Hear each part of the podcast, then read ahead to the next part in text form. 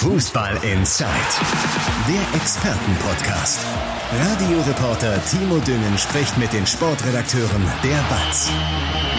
Ja, hallo, oder sind wir schon wieder äh, mit Fußball Inside, schon wieder mit einer Sonderfolge, denn wir waren im Trainingslager mit Schalke in Belek, wir waren in Marbella mit dem BVB und jetzt machen wir die Runde komplett, auch wenn der VfL Bochum zwar schon wieder zu Hause ist aus Spanien, machen wir natürlich trotzdem nochmal eine Sonderfolge zum Bochumer Trainingslager. Der Kollege Ralf Ritter war nämlich natürlich mit dem VfL in Jerez, wenn ich das richtig ausgesprochen habe, Ralf. Jerez de la Frontera. Ja, jawohl. guck an, hat das, hat das halbwegs geklappt. ah, sehr schön. Ja, du ich bist äh, gestern. du, ja, wunderbar. Du bist auf jeden Fall äh, gerade frisch zurückgekommen. Genau. Und äh, ja, da wollen wir natürlich ein bisschen drüber sprechen, wie es so lief beim VfL. Ähm, ja, Ralf Ritter habe ich gerade schon vorgestellt. Ich meine, unser VfL-Experte. Dementsprechend ähm, mache ich dann noch ganz schnell äh, meine Vorstellung. Ich bin Timo Düngen, bin morgen Moderator bei Radio M. Schalippe und als Fußballkommentator im Einsatz für die Spiele des FC Schalke 04 und des MSV Duisburg. Habe an diesem Wochenende also auch ein kleines Erfolgserlebnis gehabt in Liga 3. Das ist doch auch schön. Und Ralf, dein Erfolgserlebnis dürfte äh, zumindest wettermäßig jetzt nicht ganz so schön gewesen sein. Kaum bist du wieder im Pott, hast du Shitwetter. Das war in Spanien wohl besser, oder? Oh, das war deutlich besser. Also angekommen sind wir ja Samstag vor einer Woche im herrlichsten Sonnenschein. Dann gab es tatsächlich auch mal einen Regentag, so ein bisschen wie hier, nur bei deutlich angenehmeren Temperaturen. Ähm, aber auch da konnte Bochum ganz gut trainieren und ähm, ab Montag war dann eigentlich relativ gutes Wetter, fast viel Sonne gewesen und 15 bis 20 Grad. Nachts kühl, aber ab und zu auch noch mal so ein bisschen Nebel, aber insgesamt, wenn man das mit hier vergleicht, äh, huiuiui, da war Frühling, beste Bedingungen für den VfL Bochum ja, diese besten Bedingungen hatten auch Schalke in der Türkei und auch äh, Dortmund äh, auch in Spanien. Wie gesagt, Sonderfolgen hatten wir dazu auch. Könnt ihr euch natürlich weiterhin noch anhören über Spotify oder Apple Podcasts. Da könnt ihr uns natürlich auch weiterhin abonnieren. Sehr gerne, damit ihr nie eine Folge verpasst. Und beim VfL Bochum haben wir vor diesem Trainingslager immer gehört, wir haben da auch äh, mit dem Kollegen Christian Wob drüber gesprochen, dass die Stimmung so sensationell gut ist beim VfL. Es gäbe keine unzufriedenen Spieler, alle sind total happy. Und da hatte Christian damals schon gesagt, ja, äh, warte mal ab, wenn sich irgendwie so ein bisschen andeutet, wer es in die Startelf schafft in der Bundesliga und wer vielleicht dann doch eher ein bisschen außen vor ist. Also Ralf, jetzt gab es eine Woche Trainingslager. Wie ist die Stimmung denn mittlerweile beim VfL? Also die Stimmung insgesamt als Mannschaft, also sensationell ist, ist vielleicht ein bisschen übertrieben. Ne? Das geben auch die Ergebnisse in den Testspielen beispielsweise nicht her und auch nicht die Tabellenlage. Die sind ja immerhin 17 und damit ja. auf einem Abstiegsplatz. Äh, die Stimmung insgesamt als Mannschaft würde ich nach wie vor als gut bezeichnen. Was aber natürlich nicht heißt, dass jeder Spieler zufrieden ist. Also nehmen wir mal, äh, also Thomas Letsch hat ja jetzt im Trainingslager dann schon deutlich gemacht, wer im Moment die Nase vorne hat und wer nicht. Ähm, was die Startelf auch gegen Hertha angeht, ne, sowohl in den großen Spielformen als auch in den Testspielen gab es schon ein klares A-Team und ein B-Team stand jetzt. Das kann sich im Laufe der Saison naturgemäß sehr, sehr schnell ändern, wenn Verletzte hinzukommen, wenn schwache Leistungen äh, eine Rolle spielen. Aber Stand jetzt hat es dann auch prominente Spieler erwischt, die im Moment kämpfen müssen, äh, dabei zu sein, also nicht im A-Team sind, zum Beispiel Simon Zoller. Und dass der damit zufrieden ist. Natürlich ist er damit nicht zufrieden. Ne? Ein Simon Zoller hat den Anspruch zu spielen. Das hat er auch nochmal klar gesagt. Und äh, da wird er schon schmollen, in Anführungsstrichen, äh, weiter Gas geben und, und mit dieser äh, Rolle nicht zufrieden sein. Oder Gerrit Holtmann, der kommt damit im Moment vielleicht besser klar als, als Zoller, ist, ist auch hinten dran. Oder ähm, den haben wir noch, ja gerade auf den Flügel haben wir äh, ein großes Hauen und Stechen, wie Trainer Thomas Letsch das ja sagt. Ähm, da sind im Moment vorne Christopher Entry Ajay und äh, Takuma Asano, der einen sehr guten Eindruck gemacht hat. Ne? Also insgesamt, um auf die Ausgangsfrage zurückzukommen, äh, Stimmung in der Mannschaft schon gut, äh, aber äh, individuell muss man schon genauer hinsehen. Ne? Und wer Profi ist ja. und ehrgeizig ist, wie ein Simon Zoller zum Beispiel, der will natürlich spielen und wenn er nicht im A-Team spielt, ist er auch nicht komplett zufrieden, ist ja ganz klar. Wäre auch schlimm, wenn es so wäre.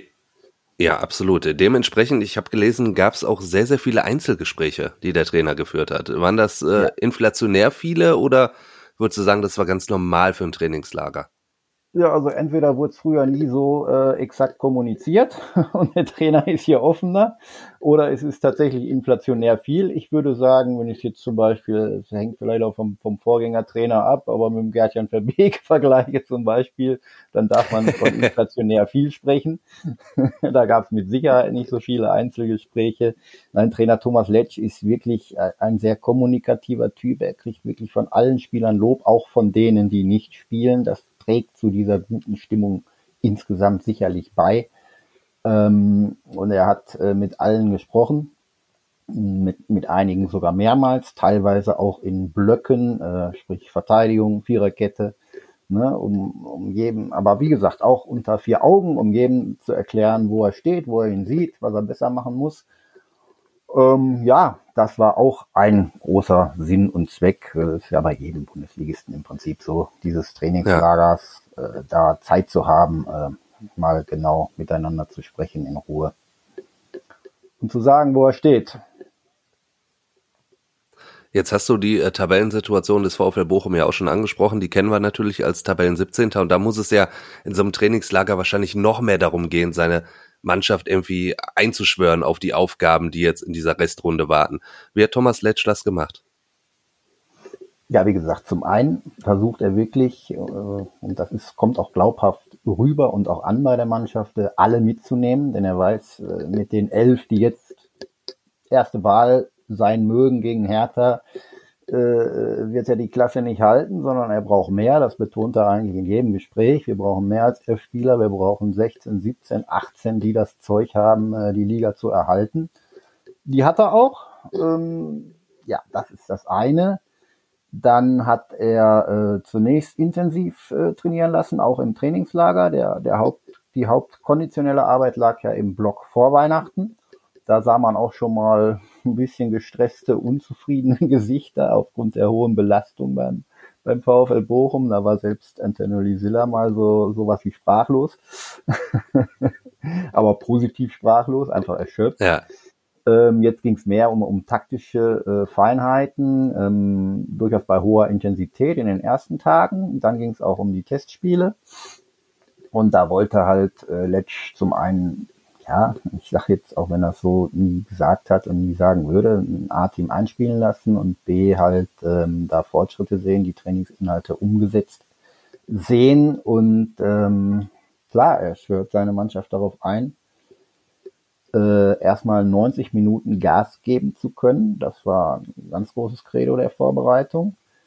Und äh, im, im taktischen, spielerischen Bereich war ein großer Schwerpunkt oder ist ein großer Schwerpunkt, der Bochum über die Saison dann tragen zum großen Ziel führen soll, die Kompaktheit, äh, sowohl im Spiel gegen den Ball, da ging es viel um Pressing und vor allem auch um Gegenpressing. Es sind, ist bekannt, dass Bochum gerne mit äh, langen Bällen operiert, und dann nachsetzt mit den schnellen, aggressiven Spielern, die sie haben, auf den Flügeln, im Zentrum mit Philipp Hofmann, im, im äh, Mittelfeldzentrum mit, mit Stöger, äh, Förster, perspektivisch Kunde, kommen wir vielleicht gleich noch mal drauf.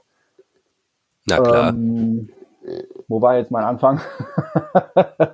Jetzt habe ich ein bisschen den Faden verloren. Wir waren immer noch beim, beim Einschwören, auch auf den Klassenerhalt. Ja, genau, beim, beim Einschwören. Ja, das wollte er umgesetzt sehen in den, in den Testspielen, dieses, dieses aggressive, dieses äh, intensive Spiel. Und das hat weitgehend funktioniert. Was, was noch nicht passt, sind die Ergebnisse, äh, der Abschluss. Ne? Aber diese Kompaktheit, den Gegner zermürben, niedermachen, niederkämpfen, dann vielleicht mit einer zweiten Welle einwechseln. Da ist Bochum sicherlich auf dem richtigen Weg. Wenn wir über diese Geschlossenheit einer Mannschaft sprechen, dann kennt man aus so Trainingslagern immer so Bilder, dass man irgendwelche naja, Events vielleicht noch startet. Also äh, Schalke war zum Beispiel in der Türkei irgendwie Quad fahren. Ähm, Gab es sowas beim VfL auch? Solche Events äh, gab es eigentlich nicht. Es gab einen Abend, da ist die Mannschaft äh, mit Trainer und Staff geschlossen äh, woanders essen gefahren, hatten danach noch ein bisschen Ausgang nichts Wildes, aber jetzt so, so sowas wie eine Quad-Nummer oder wir fassen uns alle an die Hände und tanzen zusammen. Nein, das gab's nicht. das gab's aber nicht. war meines Erachtens auch nicht nötig. Also wie gesagt, wenn man wenn man die Jungs so sieht, auch wie sie miteinander umgehen, Bochum achtet schon auf den Charakter auch der Spieler, das muss man sagen. Ähm, dann, dann war das schon gut. Und Stichwort Charakter, bevor du darauf kommst, äh, deswegen wurde ja auch ein Spieler dann suspendiert, Lies Richtig. Ja. Das war natürlich dann erstmal der große Aufreger im Prinzip des, des Trainingslagers. Hat sich ja nun lang genug angedeutet, dass das einfach nicht passt mit dem Jungen. Jetzt kam er im Trainingslager wieder zu spät, war immer noch nicht fit, äh, auch nach einem halben Jahr nach seiner Ankunft nicht, trotz vieler individueller Maßnahmen. Man hat ihm äh, sowohl der Trainer als auch die Sportgeschäftsführung mit Patrick Fabian an der Spitze haben ihm wirklich oft genug, äh, so sehe ich es, die Hand gereicht und gesagt, geben wir hier noch eine Chance, trainiere hier individuell, dann ist er wieder zurück ins Mannschaftstraining, war immer noch nicht richtig fit Ne, auch schon im, im, November, Dezember nicht, nach der ersten Pause, ähm, auch nach der Winterpause nicht. Äh, irgendwie hat es, woran es bei ihm liegt, ist schwer zu sagen. Auf jeden Fall äh, die Geduld von, von Letsch war dann mit ihm am Ende und äh, Stichwort Gemeinschaft, richtige Entscheidung aus meiner Sicht, äh, bevor sich alles immer um diesen einen Spieler dreht, der gar sportlich der sportlich noch nicht mal so große Rolle äh, spielt. Ja. Der überhaupt keine Rolle spielt sportlich. Ne? Stand jetzt, hat er noch keine Minute gespielt, und in den Testspielen nur ein paar Minuten hier und da mal. Ähm, aber trotzdem, klar, Medien sind auch gierig nach Schlagzeilen, muss man sagen. Und da ist einer, was ist mit dem, der ist teuer, was für ein Fehleinkauf. Und jedes Mal wird gefragt, was ist mit Lis Musset, statt zu fragen, was ist mit Philipp Hofmann oder was ist mit äh, ne, Danilo Soares, mit den Antonio Silla, mit den Leuten, die spielen, äh, ja. sondern immer geht's um Musee. Äh, das stört, das nervt, nicht nur die Medien, natürlich auch intern äh, regen sich Spieler wie Lucilla, äh, Zoller und hast du nicht gesehen, Riemann äh, auf über einen, der nicht richtig mitzieht. Und Letsch hat gesagt, ähm, noch sei er keine Belastung für die Gruppe gewesen. Er war jetzt so charakterlich jetzt auch kein böser Mensch. Das wurde auch ein paar Mal betont. Ja, also jetzt keiner, der irgendwie jemand da sprichwörtlich an die Wäsche gegangen ist oder für schlechte Stimmung gesorgt hat. Aber einfach diese Grundeinstellung, die fehlende Grundeinstellung, äh, die ist nicht zu akzeptieren bei einem Abstiegskandidaten, für den es vor allem darauf ankommt, Gas zu geben, 90 Minuten und die individuellen äh, äh, Nachteile, die man hat gegen die meisten Gegner und die äh, wettzumachen durch geschlossenen Einsatz und dann stört so einer. Ja, Letsch hat gesagt, wir müssen die Energie für die Spieler verwenden, die brennen und nicht können die Energie nicht mehr für die Spieler verschwenden. So wörtlich hat er das nicht gesagt, aber so kann man es äh, sagen. Äh, für die Spieler, die, die gar nicht richtig wollen. So. Jetzt ist Musset steht halt noch auf der Gehaltsliste. Sportlich ist er, ist er raus. Man hat es direkt gemerkt. Keiner fragt mehr nach Musset. Das wird auch so bleiben. Ja. Er wird nicht mehr mittrainieren mit der Mannschaft. Er ist äh, im sportlichen Sinne kein Störfaktor mehr. Er ist nur noch ein Störfaktor auf der Gehaltsliste. Schlimm genug für den VfL Bochum. Anderthalb Jahre hat er noch Vertrag im Fall des Klassenerhalts. Äh, er soll sich jetzt einen neuen Verein suchen und da muss man sehen, wie das endet. Bochum wäre natürlich. Hat er jetzt nicht unbedingt ein Bewerbungsschreiben für abgegeben, sagen wir mal so. Nee, aber irgendein Zweitligist aus Frankreich zum Beispiel könnte zuschlagen oder im arabischen Bereich. Ach, der Profifußball ist doch. Er liefert viele Möglichkeiten. Ja. Gibt vielleicht schon eine Möglichkeit, dass man zumindest einen Teil des Gehaltes dann einspart. Aber sportlich, wie gesagt, und, und für die Mannschaft, für das innerbetriebliche Klima äh, ist er raus. Und das ist jetzt im Sinne des Kampfes um den Klassenerhalt auch, auch gut so. Trotzdem müssen wir natürlich dann äh, als Fazit festhalten, die Verpflichtung von Musee war ein Griff ins Klo, äh, böse ja, gesagt. Ein Griff ins Klo. ja, ja, äh, das, Keine Frage. Das erhofft man sich beim VfL natürlich jetzt von den anderen Neuzugängen nicht. Kevin Schlotterbeck und auch äh, Kunde äh, du hast äh, Kunde auch schon angesprochen, äh, auch Schlotterbeck hat ja bislang, glaube ich, sich schon ganz gut eingelebt. Hast du da einen anderen Eindruck oder trifft es genau das? Also sind das direkt schon zwei, die dem VfL direkt weiterhelfen werden? Das sind zwei, die dem VfL direkt jetzt schon weitergeholfen haben im Training. Das ist sofort zu sehen. Äh, fangen wir mit, mit äh, Kevin Schlotterbeck an super Typ, auch im Umgang, locker drauf, aber gleichzeitig auf dem Platz voll fokussiert und man merkt, der, der Junge, der will äh, spielen. Ja, der will alles geben, äh, nachdem er ja in Freiburg dann nur noch zweite Wahl war und kaum noch zum Einsatz kam.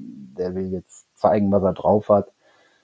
Ähm, gibt auch den Ton schon direkt mit an, ja, also ist sofort integriert, da gibt's überhaupt keine Anlaufprobleme. Ähm, also ich rechne fest mit Kevin Schlotterbeck als Stammspieler, wenn, wenn er seine Leistung weiter so bringt, wie er sie jetzt schon mehr als angedeutet hat, hat an der Seite von äh, Ivan Ordetz, den letzt zum neuen, alten neuen Abwehrboss äh, klar erklärt hat, ähm, gespielt, äh, hat einen guten Spielaufbau, einen guten Pass mit, mit dem linken Fuß natürlich dann auch als linker Innenverteidiger sehr vorteilhaft man muss natürlich jetzt abwarten mal, wie er sich in der Bundesliga äh, schlägt. Äh, bisher hatte Bochum ja nicht die Gegner, äh, die das Kaliber äh, der meisten Bundesligisten haben. Bochum war meistens dominant in den Testspielen, also hinten defensiv so im Zweikampf nicht so sehr gefordert. Da muss natürlich jetzt mal abgewartet werden, wie sich Kevin Schlotterbeck dann gegen die Großen schlägt. Aber so wie er aufgetreten ist, auf jeden Fall eine Verstärkung. Pierre Kunde, äh, super Typ, auch da überhaupt keine äh, Anlaufzeit, was die Integration angeht.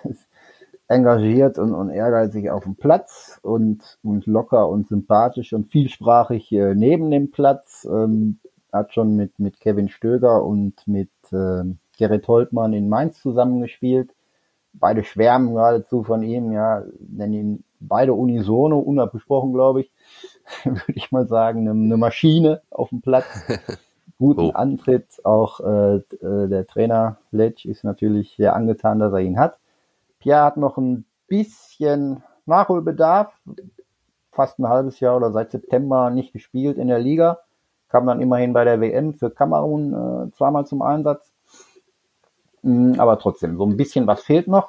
Äh, deswegen gab es auch also nicht nur wegen Pierre Kunde, aber es gab halt am Freitag ungewöhnlich zwei Testspiele über jeweils 90 Minuten mit diesem, ich nenne sie weiterhin A- und B-Team.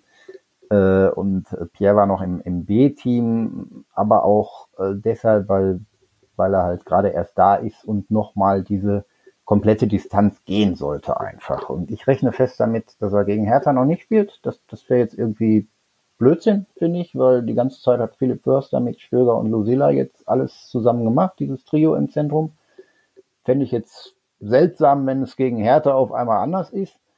Aber ich rechne sehr zeitnah damit, dass er A schon eingewechselt wird und B ähm, dann auch in die Startelf rückt. Also der bringt, bringt sehr viel mit. Dynamik, Zug zum Tor, das hat man vor allem gegen äh, Zürich gesehen.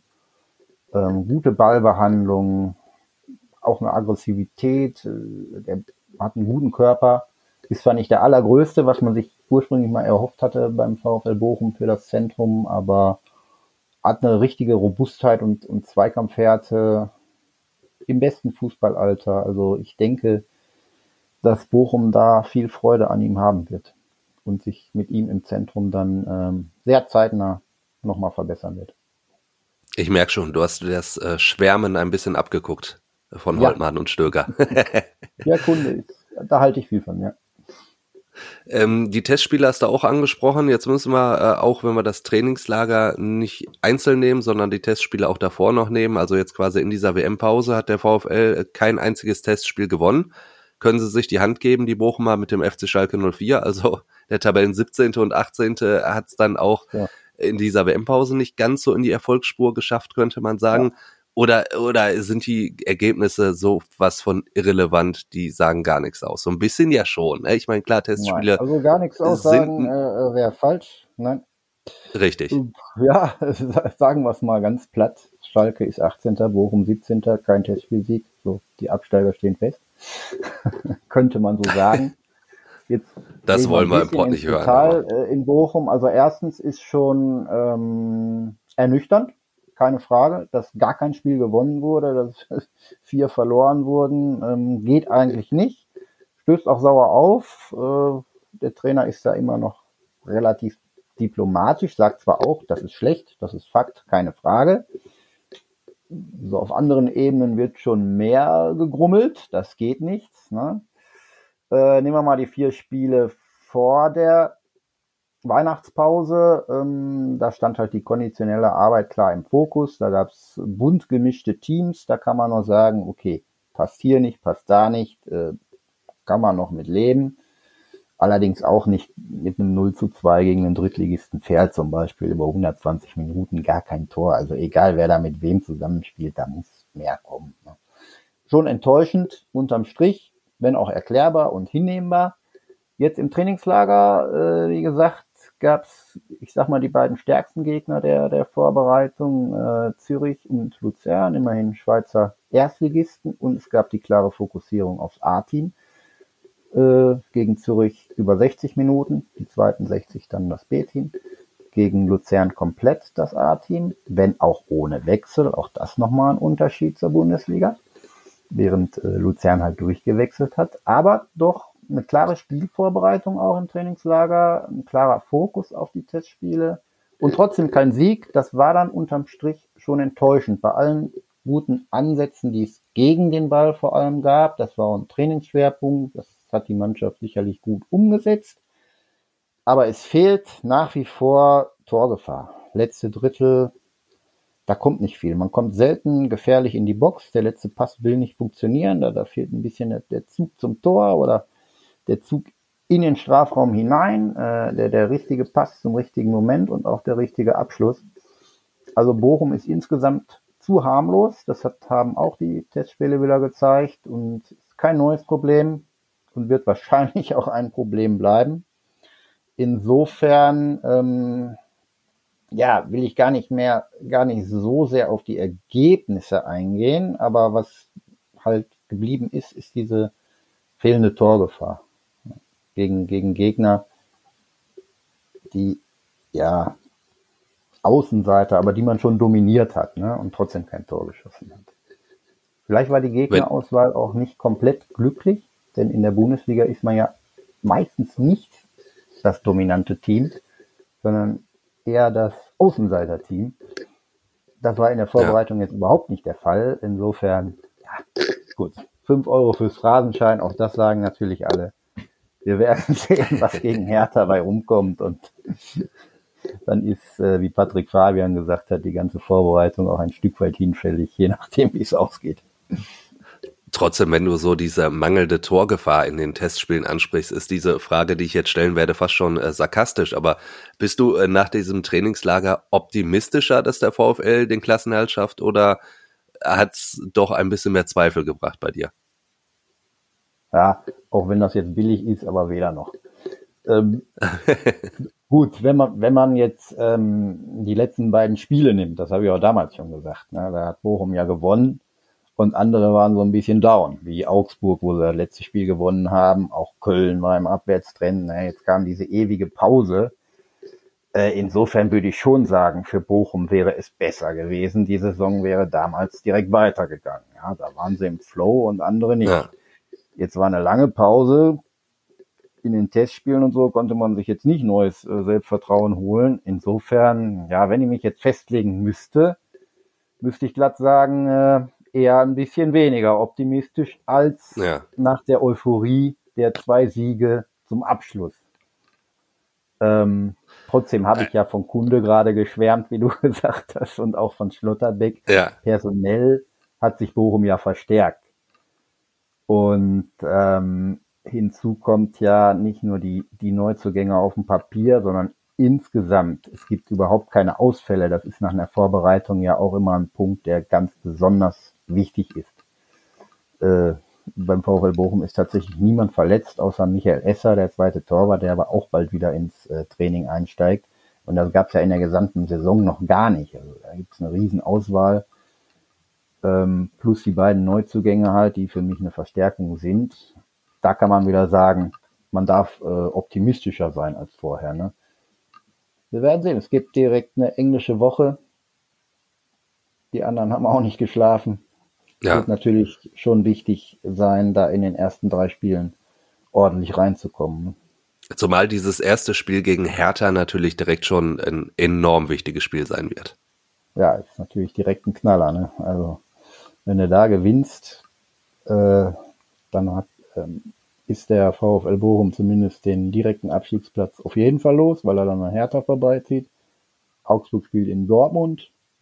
Wenn es da nach Papier läuft, wäre man auch an Augsburg vorbei. Riesenchance. Umgekehrt, wenn du verlierst, erstmal große Ernüchterung, ne? Mein Gott, Klar. zwei Monate Vorbereitung, alles für ein A, Punkt, Punkt, Punkt, ne? Ist doch dann so. so, und dann geht's nach Leverkusen, das wird schwer, die, da erwarte ich ja eine, eine klare Leistungssteigerung im Vergleich zu, ja. zur bisherigen Hinrunde mit Florian Wirz wieder und so. Das war ja nicht normal, was Leverkusen da abgeliefert hat. Da wird's ja auch sehr schwer für Bochum was zu holen. Ne? Ja, also ist schon ein Knackspiel gegen Hertha, ne? Machen wir uns nichts vor. Aber mit der Heimstärke, mit den Fans, die sind heiß. Ja. Die werden heiß bleiben. Da geht schon was. Ich bin da, was Hertha angeht, eigentlich ganz optimistisch. Wir werden das Ganze natürlich dann auch wieder verfolgen hier bei äh, Fußball Inside. Ralf, vielen Dank, dass du die Zeit genommen hast. Waren sehr interessante Einblicke aus dem Bochumer Trainingslager.